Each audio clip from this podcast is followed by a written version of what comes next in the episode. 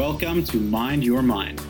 Mind Your Mind podcast is for busy people like you who want to enjoy life and free up their time and emotional space by learning valuable tools for self care and mindfulness.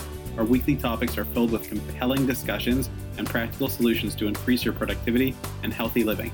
I'm your host, Joseph Tropper, and I'm honored to have you here with me today. Hello, and welcome to Mind Your Mind, episode 56 Six Ways to Maximize Therapy gotten a lot of requests about this. Kind of how do I know I'm with, working with the right person, or uh, what should I look for when I'm searching for the right person to therapist to work with?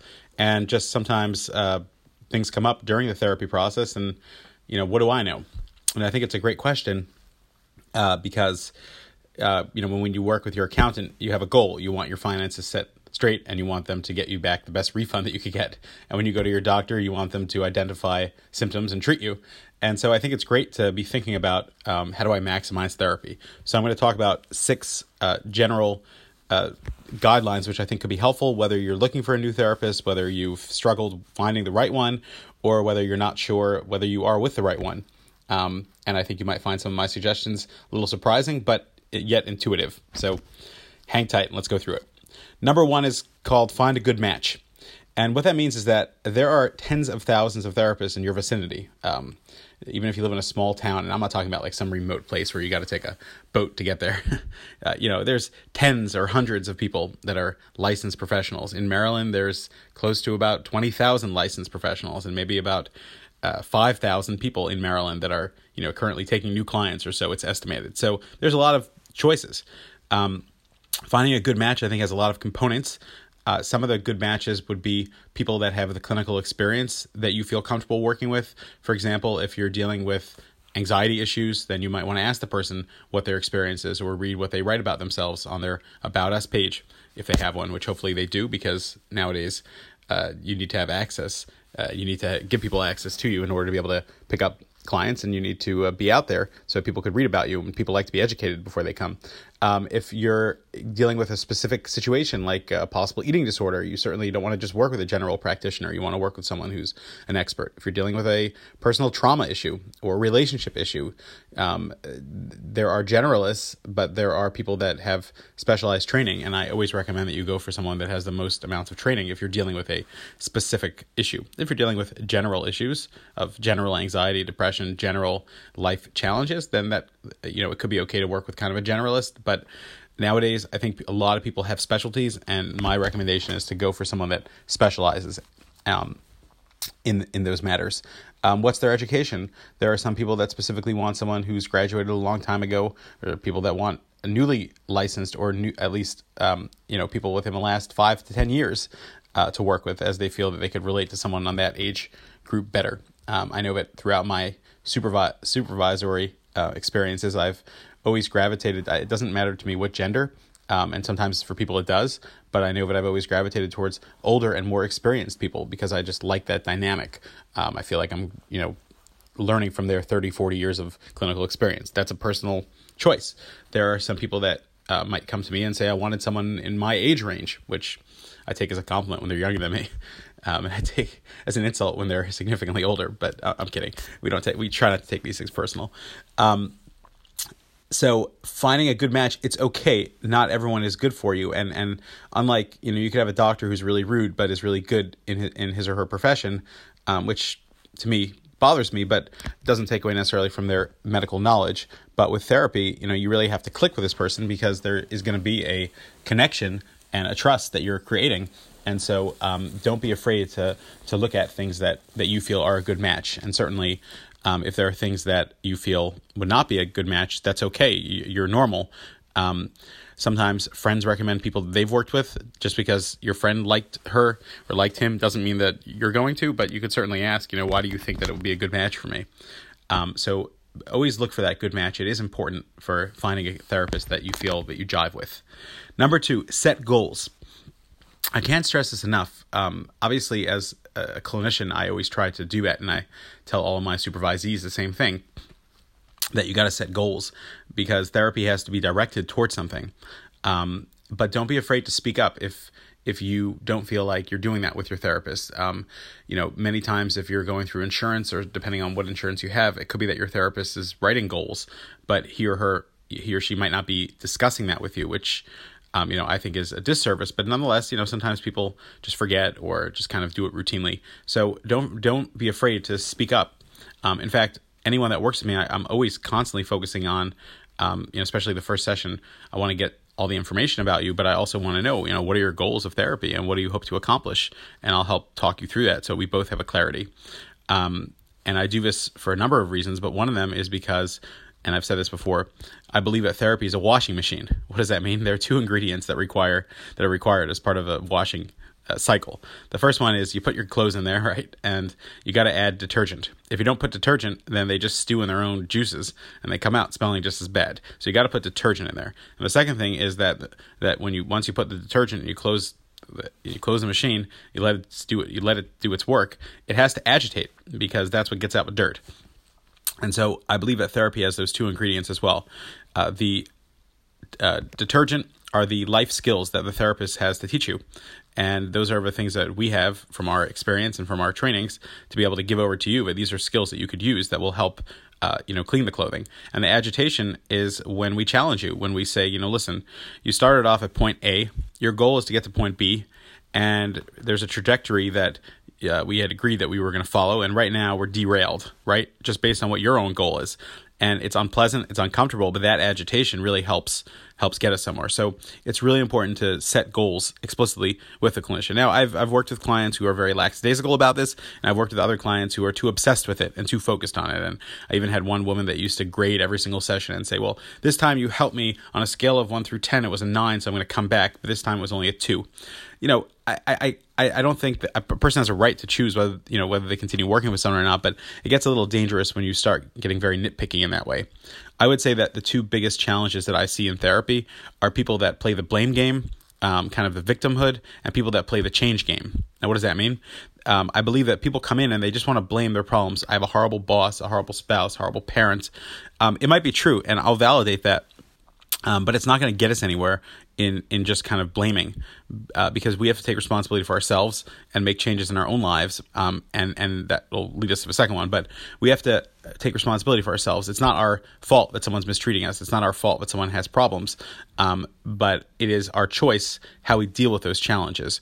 And um, I try to empower my clients to understand that you're right. This person is a bad person. This person is acting inappropriately, etc. And I'll validate that. And it's important to have the validity validation. Um, but now what what are the things that we could do to empower ourselves to move forward. And the second thing is people that come in they want to change other people. You know if my boss would just change and stop acting this way if my spouse would just change and stop acting if my father if my child and if we demand people to change and we play the blame game and the victimhood game we end up very frustrated because we end up just in the same disempowered situation that we started with. And what i try to transform in the clients is the coping skills to be able to take responsibility for our own actions and our own choices in life and the coping skills to be able to make changes in ourselves, uh, which sometimes will impact uh, those around us in, in a healthy way, and sometimes will not, and will sometimes will help us recognize that we need to distance ourselves and not put so much energy into things that we can't change or people that we don't um, have the ability to get along with properly and effectively. And that's not an easy thing to get to. But when you set your goal, and you know we're constantly looking at those goals, um, I'm going to help you steer towards that. Number three is speak up you have a right. I mean, you're you're the client and you have a very big right and responsibility to speak up. If you think something the therapist is saying is wrong or it's rubbing you the wrong way, get some clarity. Check in. You know, I've I've worked with all too many people, especially you know for a number of weeks, and we get to know each other and we have a good rapport. And you know, they'll tell me a few sessions later, you know, I was really upset and hurt by what you said, and and I'm human. I don't always validate properly, um, and I don't always. Um, you know pick up every every nuance that that the client wanted me to understand and um, in many of the cases, I'd say about 90%, when I hear that in retrospect, I'll say, I'm so sorry, we had a misunderstanding. And, and again, in 90% of the cases, that is what happened. And the client will even say, you know, you're right, I did misunderstand what you said. Now, I never tell people what to do, so I steer away from that. Um, but sometimes people don't like that either. And they need to get used to the therapy process where I'm not telling you what to do, but I'm empowering you to live the best, and to maximize the life that you could live. So I want you to speak up. I think it's important. I think most ther- therapists will encourage it, and, and and even if we have to have an uncomfortable conversation about a misunderstanding, about a cultural thing, about a uh, an understanding or a judgment that seems to have been there, um, that is really really important to have. Number four is no homework, but apply what you learn. Now I know that different therapists have different attitudes, but what I've found is that when we quote unquote say, here's your homework, um, it, it feels like you're in school. It feels like you're not empowered. And I don't like that. There's no homework because if you're applying what you learned, then your entire day is going to be revolving around you know using the therapeutic skills. If you have a new skill for example let's say you don't know how to read and someone teaches you how to be literate or you don't know how to write. So like i'm not going to give you i'm not there is a process of giving you homework so that you could practice it and get good at it. Um, but i think that life already challenges you. What i would say is just the fact that you write is the practice and the fact that you now are able to use it and and read and write and and use it for life is the practice and it's the same thing. Um, yes, I might tell you, okay, now that we understand that you've been very critical towards your spouse, so we're going to work on really calling yourself out or recognizing when you are getting in that critical mindset. Okay, great. That's really healthy, but I'm not going to say, here's your homework, do this or do that. At the same time, there are times that clients need to have as part of their goals, they want to have a book, a workbook that they're working on, or specific things. That's okay. I'll give it out. But my rule of thumb is apply what you're learning, and I'm not going to give specific homework. Yeah, there's going to be a takeaway, there's going to be a perception change, but I'm not going to give you an actual homework of do these five things I think it's very school like. If you feel that you need something, uh, solid to work on, then I will give you a workbook or I will give you, you know, an exercise, and that's okay if you ask for it. But my general modus operandi is just apply what you've learned in these one, two, three ways, and let's write that down and let's check in next week and see how you're doing with that in general, because I think it's more. Um, I think it's more organic that way. Number five, one, some of the biggest goals of, of therapy are finding your blind spots and becoming accountable. Look, let's face it, we all have blind spots. There are times that we uh, think that we're acting nicely, and yet our attitude or our defenses are coming out in very negative ways. There are times that we don't recognize how we're talking to our children, to our spouse, to our friends, to our family, and being aware of it. You know, listen, just like every car has blind spots, um, and every truck has blind spots. I, there was a guy who was a trucker that I worked with, and he was in a horrible car accident where he switched lanes. He put on his blinker, switched lanes, and next thing he knew, he um, he totaled someone's car because the, that car was in their blind spot, and you know, he basically came to the session to explain to me he felt really guilty for what happened. Thank God no one died, but there was a lot of financial loss and a lot of upset and a big lawsuit. And he basically said, you know, I didn't see this person in my mirror. They just they they weren't there, and he couldn't grasp the fact that it's true. Um, he did put his blinker on and he did try to look, but there are blind spots on every truck and on every vehicle. Period and um, he just would not take responsibility for the fact that look, it was in a blind spot, and they, maybe we need to deal with the blind spot factor. You know, it says, um, you know, if, if you can't see my mirror, I can't see you, and that's true for trucks. And this car, I guess, was trying to pass him, you know, when the accident happened, from what the police report said. But um, you know, we have to recognize that we do have blind spots, and unfortunately, our friends and loved ones do get hurt by them. And the more accountable we are, uh, the better off we can be.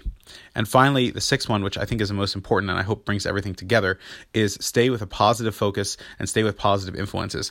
I can't stress this enough that when you have a therapist who has a negative attitude about life in general and is bitter and nasty, that will have an influence on you and that will that will slow down your process. You want to find someone that has a positive attitude in life that is looking to promote the things that you want to promote. So for example, if you feel that a certain relationship is repairable and important and your therapist is just telling you, "eh, just throw a towel and forget about it." Um, you know, you could check in with that therapist if you have rapport and you respect them and you could listen to them.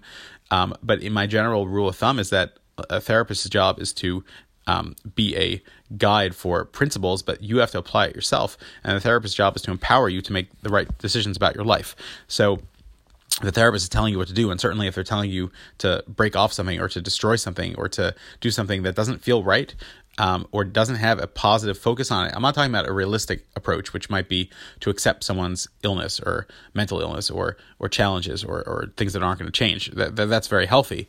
But I just mean that if they're putting a negative tint on things more than what is just what is validation and what is reality and what is necessary, then that's not someone you want to be working with. You want to be working with someone who has a positive attitude in life, who's a healthy person themselves, and who is encouraging you to be the most positive and helpful person in your life. So to summarize, six ways to maximize therapy is find a good match, set some goals, use that washing machine well. Um, don't forget that part of that is helping you gauge success, but part of it is learning the life skills the therapist has to teach you, and also being um, accountable with the sometimes challenges that the, the therapist sends your way. Speak up number three if you have something on your mind. Number four is I don't really believe in homework. Let it be an organic integration of what you've learned. Number five is find your blind spots and become as accountable as possible. And number six, stay positive and with a positive focus from the therapist as well. Um, I know that some people may hear this and may feel that um, this really inspires them to find the right person, or this really validates what they thought about their therapist, whether they were the right person or they weren't. But what I ask you is talk to your therapist. And if you're looking for a therapist and uh, you want to talk to me, um, and you feel that I could be a good match for your needs, that's cool. Just reach out and I'll be happy to give you a free consultation. So, best thing is just take care of yourself and maximize your therapy process. Thanks for joining us. Don't forget to mind your mind. For more practical ideas and to make sure you never miss an episode, visit us at mindyourmindonline.com.